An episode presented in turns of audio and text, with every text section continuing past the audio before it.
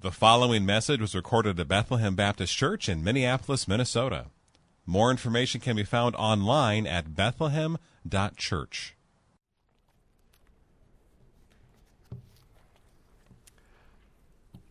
Would you join me as we pray? Father in heaven, we live and breathe and have our being in you this morning. And you are the one who holds us. So now, through the power of your Holy Spirit, enliven our hearts and open our eyes, open our hearts so that we would receive your word as we were designed to receive it as truth and conform us, O God, increasingly into your image, we pray. In Christ's name, amen. As we near the end of Peter's letter, let me just remind us again what Peter has been trying to do. 1 Peter 5:12 says, "I have written briefly to you, exhorting and declaring that this is the true grace of God, stand firm in it." Peter has written a letter of exhortation and of encouragement. And the two main themes that Peter has used and gone back to again and again is that of suffering and of identity. The first is identity, where he said, You are elect exiles. This is who you are in God. You're born again.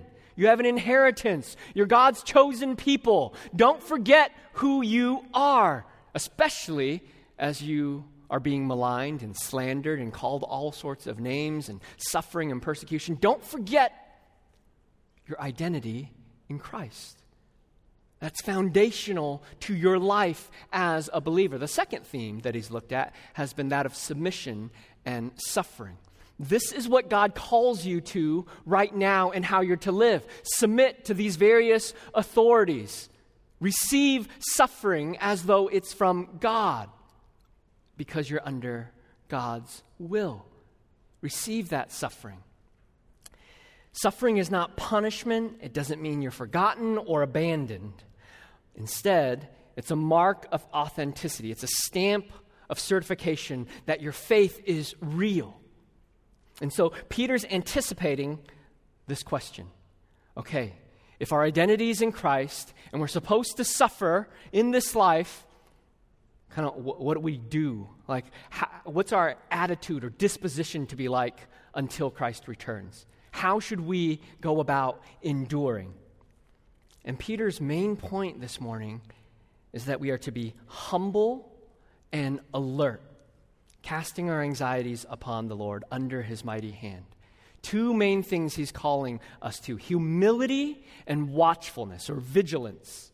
And that's what he wants us to know this morning. And there's three sections actually in this passage that we'll walk through one by one. A call to submit in the first half of verse 5, a call to be humble in 5 through 7, and then a call to be alert in verses 8 and 9. So look with me at the first half of verse 5. He says, Likewise, you who are younger, be subject to the elders. What Peter's been doing here is he's trying to give this flow of thought. It goes all the way back to chapter 4, verse 19, where he says, Entrust your soul to a faithful creator. And then he seems to totally switch topics in talking about elders in chapter 5. But I don't think he's doing that haphazardly. When he gives that prescription, entrust your soul to a faithful creator, we might be saying, How do we do that? And he says, Look at the means that God has given you. He's given you shepherds. So Peter goes to exhort the shepherds that are among them to do that work of care and of oversight well. And then, how are we then to respond to that shepherding care? Well, this is what we get now in the beginning of verse 5. Likewise, you who are younger, you're to be subject to the elders. That uh, word, be subject, is the same one that's been used throughout this letter. All the believers are to be subject to all their governing authorities. Slaves are to be subject to their masters, wives subject to their husbands. And now those who are younger to be subject to the shepherding care of the elders. Why does Peter single out those who are younger?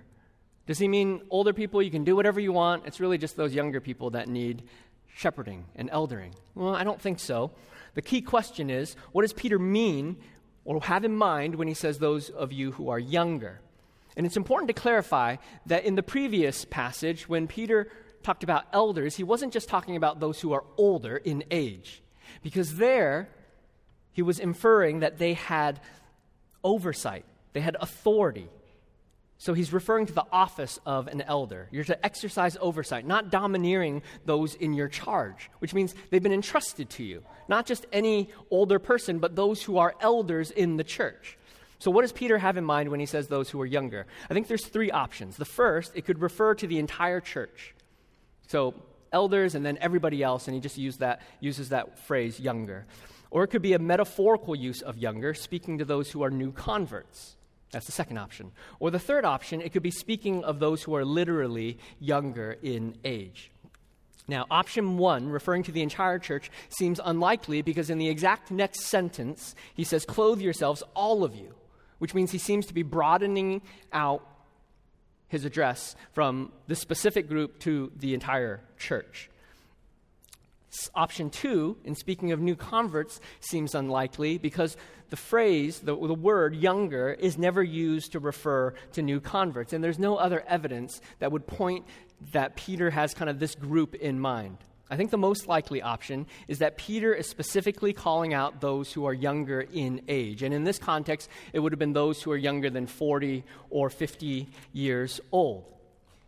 Evidence for this would be a passage like Titus 2 6 where Paul specifically calls out a specific group. He says, likewise, urge the younger men to be self controlled.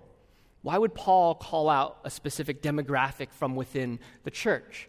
It's because that's the demographic that would most likely need that specific instruction to be self controlled. So Peter is calling for those who are younger to submit to the elders because Peter knows what we know about younger people that we're headstrong, independent, likely to resist authority. Anyone have a teenager?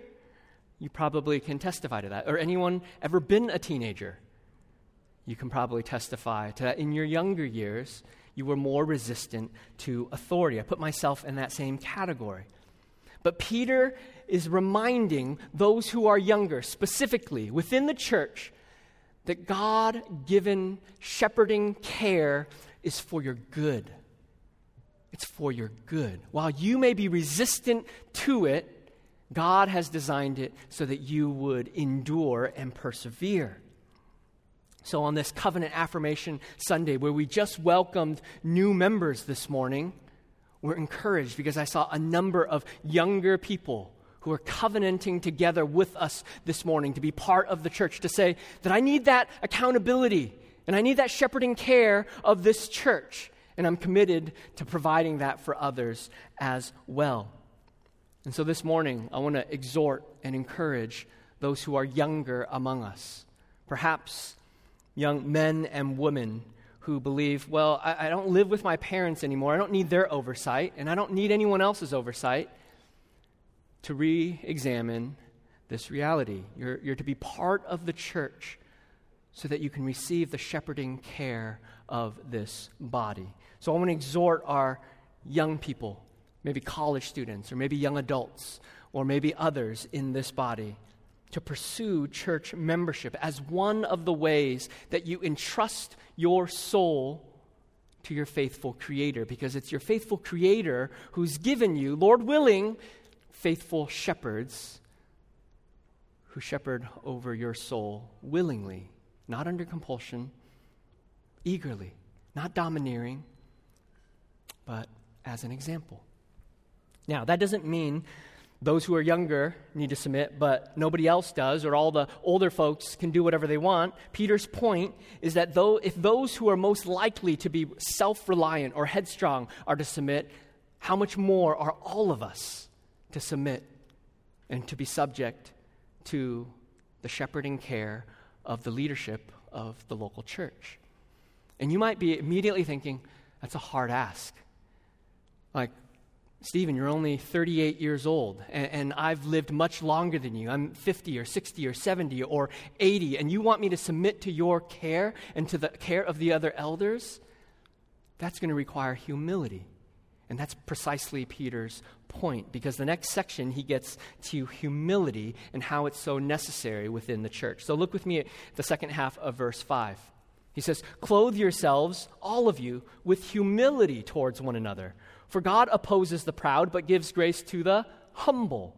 Humble yourselves, therefore, under the mighty hand of God, so that at the proper time he may exalt you, casting all your anxieties on him because he cares for you. We see either the word humility or humble repeated three different times, and you know, God opposes the proud. The opposite of humility is highlighted there as well. Peter is emphasizing an attitude and disposition of humility. So we want to ask five questions about humility. What is humility? Who is to pursue humility? Where is humility to be directed? Why should we pursue humility? And then, how are we to pursue humility? So let's look at the first. What is humility?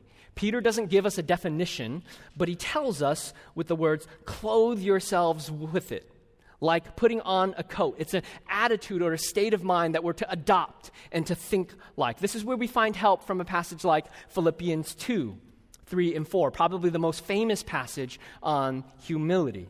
Do nothing from selfish ambition or conceit.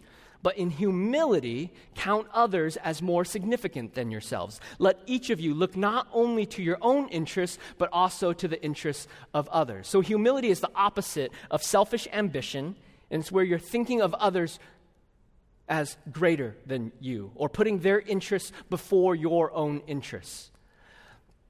But Philippians actually goes on. He says, Have this mind among yourselves, which is yours in Christ Jesus, who, though he was in the form of God, did not count equality with God a thing to be grasped, but emptied himself by taking the form of servant, being born in the likeness of men. So, this call to humility is a call to Christ likeness. To be humble is to be more like Jesus. And so, to resist humility is to resist becoming more like Jesus. And so, in this context of where he's just talked about elders, providing shepherding, oversight, and care, I know that there are some who say, I don't know if I trust the elders. or I don't know if I agree with everything. And, and we, we can talk about those things. But to resist the shepherding care that's been given by God for the local church, to resist that is to not pursue Christ likeness. Because to pursue Christ's likeness is to be humble. And to be humble is to receive God's shepherding care through normal, everyday individuals as part of his plan for good. Now, the second question who is to pursue humility? Verse 5 says, All of you are to be humble, young and old, elders and non elders. Everyone within the church is to pursue humility. Some of the strongest words in Scripture are reserved for those who are arrogant. Proverbs 16:5. Everyone who is arrogant in heart is an abomination to the Lord be assured he will not go unpunished. Question three Where is humility to be directed? It says we're to be humble towards one another from within the church. Peter's already exhorted believers to similar types of things. He said, Keep loving one another earnestly. Why? Because within this body, we're going to sin against each other. It's a, it's a gathering of sinners. And as we face maligning and slander and persecution, th- things are going to get tense and stressful. And we're going to lash out at each other. And so he says, love one another. And so we're to be humble towards one another. It's like the lubricating oil in the engine of the body of Christ. You can probably just think about this for a moment. In the last six months or so, have you had conversations with fellow believers where you're frustrated at them? Why aren't you wearing a mask? Or why do I have to wear one? Why are you making such a big deal out of it? Or why are they posting those things on social media about this or that or the other? I can't believe you're voting that way or this way. Why would you support that candidate? D- don't you know their background? And I think the call for us this morning is that we need a healthy dose of humility so that it becomes the oil so that it cuts down on the friction within the body of Christ, so that we love and care for one another. This is part of our call as His people. We probably know a few relationships that could use a little bit more humility on all of our parts. Not only we're to be humble towards one another, but we're actually called in verse 6 to humble ourselves under the mighty hand of God. Why would Peter call for humility towards God? I think it's because of this. It would be really natural to bristle and to chafe under God's hand because what he's said again and again is that suffering is according to God's will, which means the hardship and the trials and the anxieties that you're feeling right now, they're not apart from God's will. They're designed by Him to conform you into His image, to make you more like Jesus, to loosen your grip on this world. And we think, wait a minute, suffering is from God's hand? And we might, in that moment, want to question God. How dare you? Tell me why you're doing this. Why me? Don't you care? And Peter is calling for humility to be able to receive the hard things from the hand of the Lord, knowing that every good and perfect gift, even suffering and trials at times, is given by God for our good. Joni Eareckson Tada, a number of you know this woman, this uh, paradigm of faith, uh, was paralyzed as a quadriplegic since the age since age 17. She's now 70, and she's battled breast cancer recently as well. And she says this about God's purposes in suffering.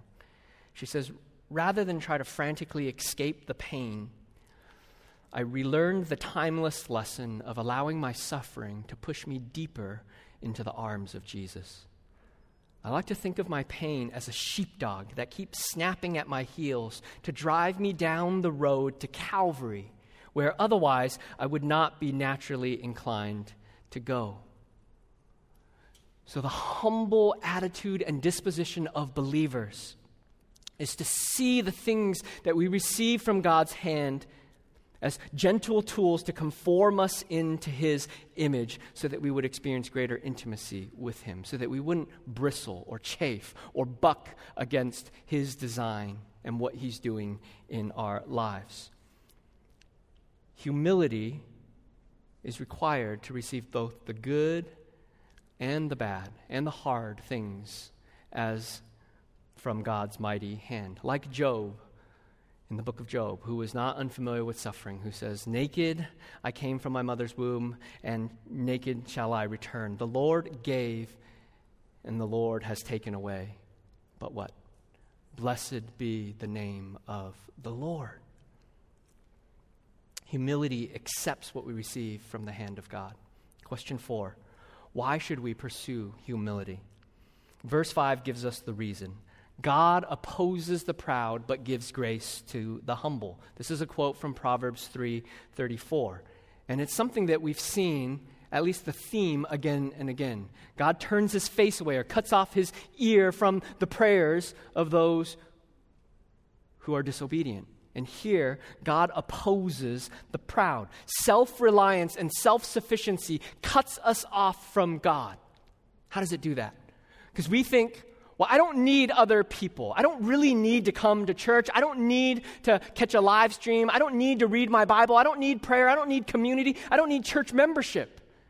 And yet, when we have that self reliant, independent attitude, it cuts us off from God's grace that He wants to minister to us through the body of Christ and through the preaching, through the prayers, and through the worship of His people, and through community, and through the shepherding oversight of elders. Humility is recognizing that we are desperately needy for God. Pride is like hitting the shutoff valve of God's grace so that it's stopped. And yet, humility is cranking it back open so that His grace flows right into our lives. And I hope what these last six months have taught us, as we've seen unprecedented things and anxiety that has reached new heights, that we are desperately in need of a Savior. I can't imagine trying to live through these last six to ten months without the hope of the gospel, without the word to turn to, without prayer to see God's hand at work. And so we're called to be humble before the Lord. Pride is what keeps us from receiving God's grace. And pride, in fact, is actually what kept the Pharisees from seeing Christ in all his glory so that they could even be saved. So if you're feeling prideful this morning, or if you are prideful this morning, or if you're bristling at even the words that I speak this morning, I would call you to examine yourself this morning and exhort you to pursue humility before the Lord Jesus Christ. God sees and God will, at the right time, exalt all those who embrace humility. So, God opposes the proud but gives grace to the humble. If that wasn't reason enough, he says, Humble yourselves, therefore, under the mighty hand of God, so that God at the proper time may exalt you. This is addressing one of the fears that we have. If I humble myself, if I put others' interests before my own interests, what if no one ever meets my interests, my needs? What if I, am humble and so I don't get the praise or accolades that I'm longing for and desiring? And God says, Oh, you'll get it. At the proper time, I will exalt all those who are mine. You don't have to worry that you're not going to get what's fair in this life. You will get more than you ever deserved in the life to come from the hand of the Lord Jesus Christ. So, question five how are we to pursue humility? We see in verse 7 casting all your anxieties on him because he cares for you. So, the way believers humble themselves under God's mighty hand is by casting all their anxieties on God. So, how does this work? To hold on to anxiety is prideful. Now, you might wonder, really? Being anxious is prideful? It doesn't feel like pride, it feels like brokenness. Well, I, I think it's understood this way. When we hold on to our anxieties and we refuse to give them to God in prayer, we're saying, God, I know better than you. I got this. I'm not going to give it over to you. If you want done, something done right, you got to do it yourself. And so I'm going to carry these anxieties anxieties over my wayward children, anxieties over my employment, anxieties over my health, anxieties for the future, anxieties, anxieties, anxieties. I'm going to hold on to them because, God, I, I, don't trust you with them. That's what we're functionally saying when we refuse to hand over our anxieties to the Lord. This is the opposite of faith. Thinking we know better than God is the epitome of pride. So, a humble attitude and disposition is one that says, Lord, I'm feeling anxious about this. I don't know why. Lord, I just lay that at your feet. I just give that to you, Lord. I'm feeling anxious about my job feeling anxious about my marriage. I'm feeling anxious about my children. Feeling anxious about my health. I, am really scared of this virus. I'm really scared about this nation and, and all the polarization. Lord, I'm just going to hand those things over to you. And the reason we can is because He cares for us. What a profound and simple truth. But let me just camp out on casting our anxieties on him just a little bit more. One commentator put it this way affliction either drives one into the arms of God or severs one from God. Casting our anxieties is likely allusion to Psalm 55 22, where it says, Cast your burden on the Lord, and he will sustain you. He will never permit the righteous to be moved. And the image there is not like in fishing, where you cast your line out only to see if anything bites and then reel it back in and then bring it home. But the idea is taking a heavy load that's been loaded on the yoke on a beast of burden, like a donkey, taking that off, casting it off, and placing it on the strong shoulders of another. And in this case, we're being told take that backpack full of rocks and anxieties and worries that you have for tomorrow and give them over to the Lord because tomorrow has enough of its own worries. Today has enough of its own worries that you don't have to worry about tomorrow. We can do this because He cares for us. This morning, whatever anxieties we're facing unemployment, cancer, uncertain diagnoses, maligning, suffering, persecution, pain, wayward children, dying parents, trauma, a broken marriage, strained relationships, and a million under other anxieties, you need to hear that God cares for you. He says, Come to me, all you who are heavy laden, and I will give you rest. Take my yoke upon you and learn from me, for I am gentle and lowly in heart, and you will find rest for your souls. That's what he wants to give us. Because he cares for us, that he would take our anxieties and that we would be able to rest in him. But the only way we can rest is if we're humble before the Lord, not holding on to these anxieties, but relinquishing them rightly before the Lord. And this would have been really hard for Peter's readers because maligning, suffering, persecution. Things look like they're getting worse. They might be ready to build their underground bunker. And he says, No, no, no, no, just hand over these anxieties to the Lord. So, this call to humility is a call to trust and faith. Humility allows us to receive the shepherding care of those that God has designed for us. It allows us to have frictionless relationships within the body of Christ. And it allows us to see that we're under God's mighty hand, ridding ourselves of the paralysis of anxiety. Now, look with me at verses 8 and 9. Because not only is the Christian life of resting, of humility, resting in the arms of Jesus, but there's this call to be fighting. Verses 8 and 9. Be sober minded, be watchful. Your adversary, the devil, prowls around like a roaring lion, seeking someone to devour. Resist him, firm in your faith, knowing that the same kinds of suffering are being experienced by your brotherhood throughout the world. Peter closes with two exhortations that we've seen before already sober minded and watchful. Be vigilant. We've seen sober minded in chapter 1, verse 13, and chapter 4, verse 3, and chapter 4, verse 7. We're to have this spiritual sobriety, alert and sober and watchful. Why? Because we have an enemy that is on the prowl that seeks to devour his prey. And that enemy is the devil. Satan is not a cute golden doodle puppy, but he's a roaring lion that wants to eat you for lunch. And so, how are we to respond? He says, resist him firm in your faith, knowing that the same kinds of suffering are being experienced by your brotherhood all around the world. I want you to notice three things here, and we'll do the third one first.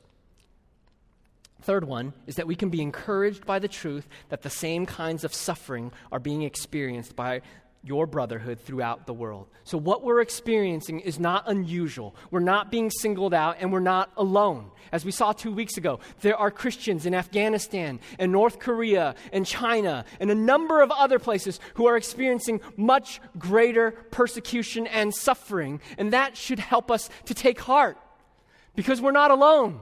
We're in it together. And we're all fighting for the same thing perseverance and endurance in Christ. This is the normal pathway of faith for Christians. All those who desire to live a godly life in Christ Jesus will be persecuted.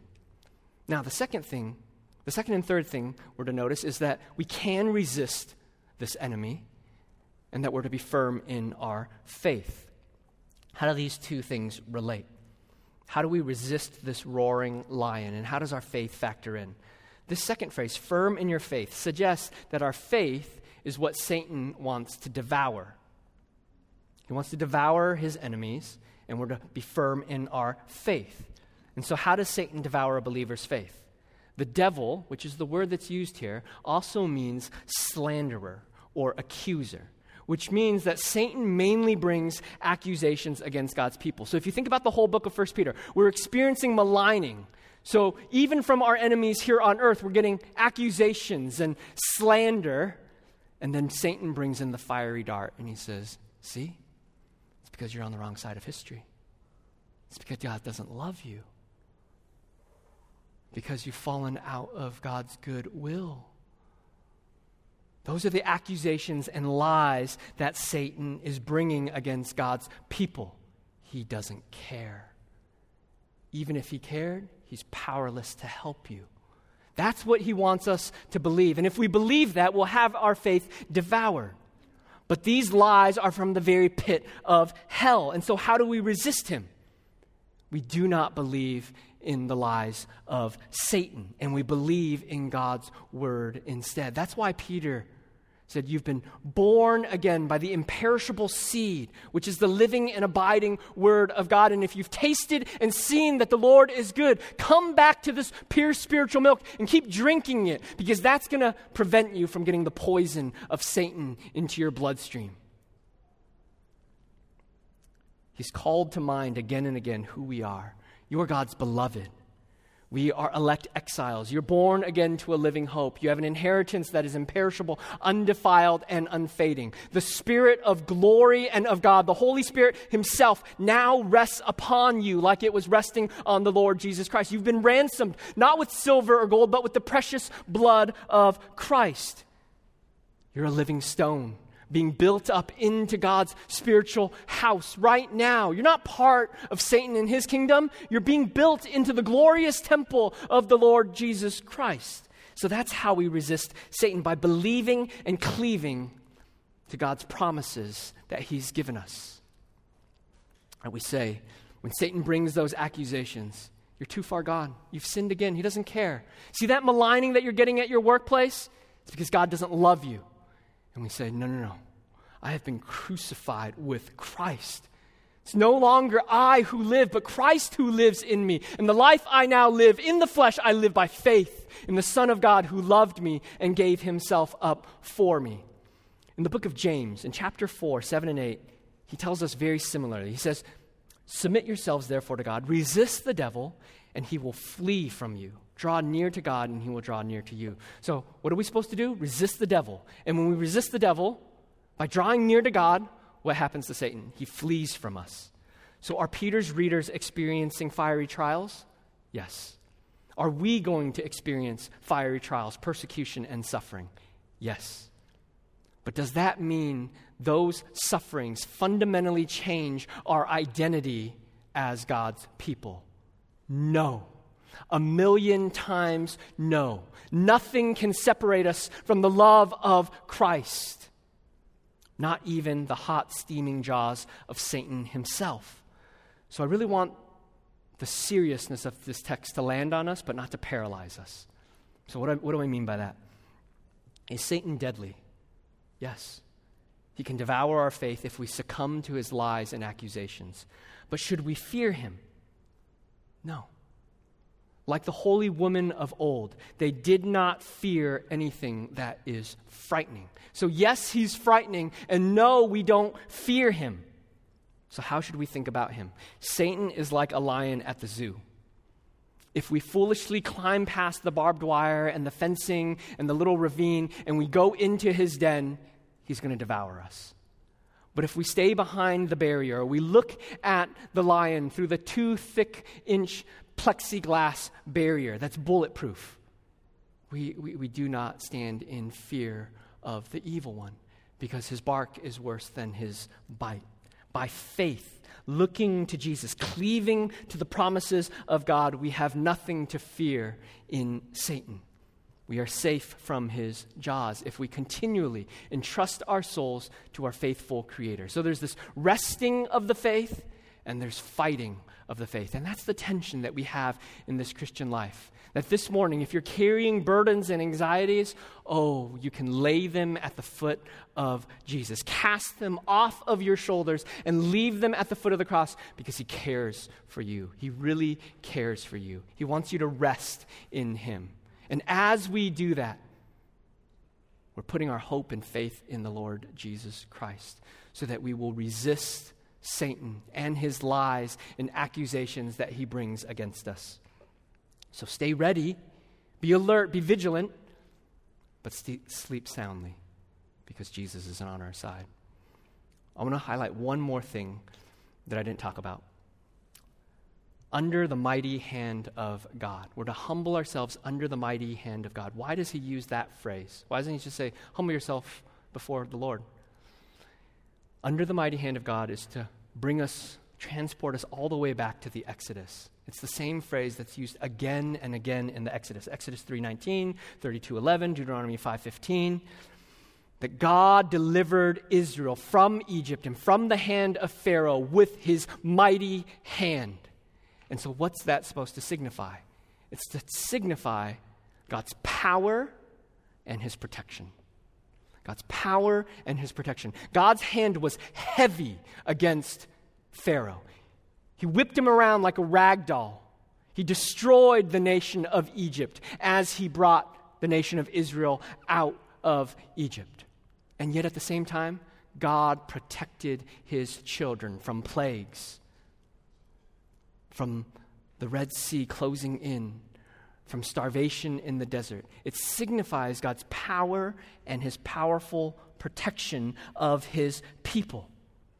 And so we have the strong and mighty hand of God. When we humble ourselves before the Lord, we do so under the mighty hand of God, not just of power that we have to fear, but of his protection as well. That all those who are in his hand will not be snatched out of his hand.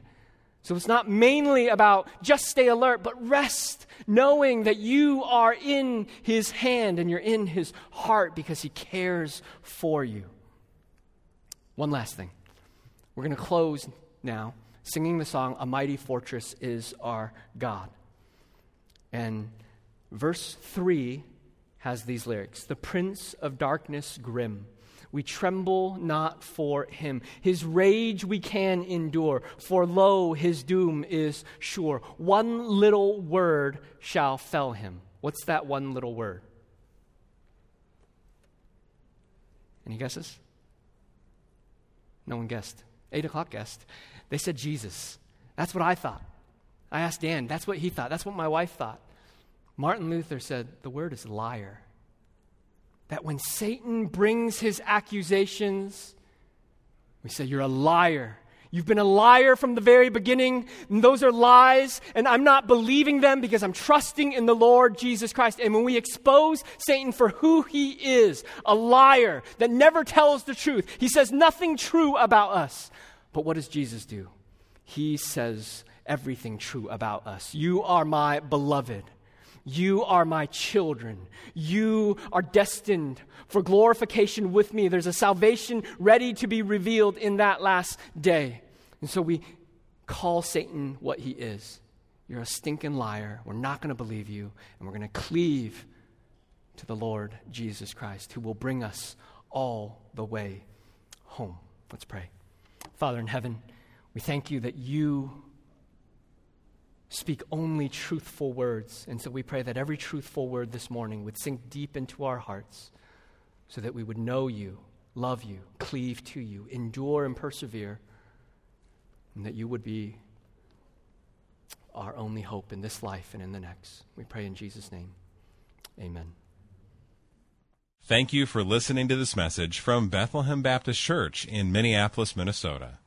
Feel free to make copies of this message to give to others, but please do not charge for these copies or alter their content in any way without written permission from Bethlehem Baptist Church. For more information, we invite you to visit us online at bethlehem.church or write us at 720 13th Avenue South, Minneapolis, Minnesota 55415. Bethlehem Baptist Church, spreading a passion for the supremacy of God in all things, for the joy of all peoples, through Jesus Christ.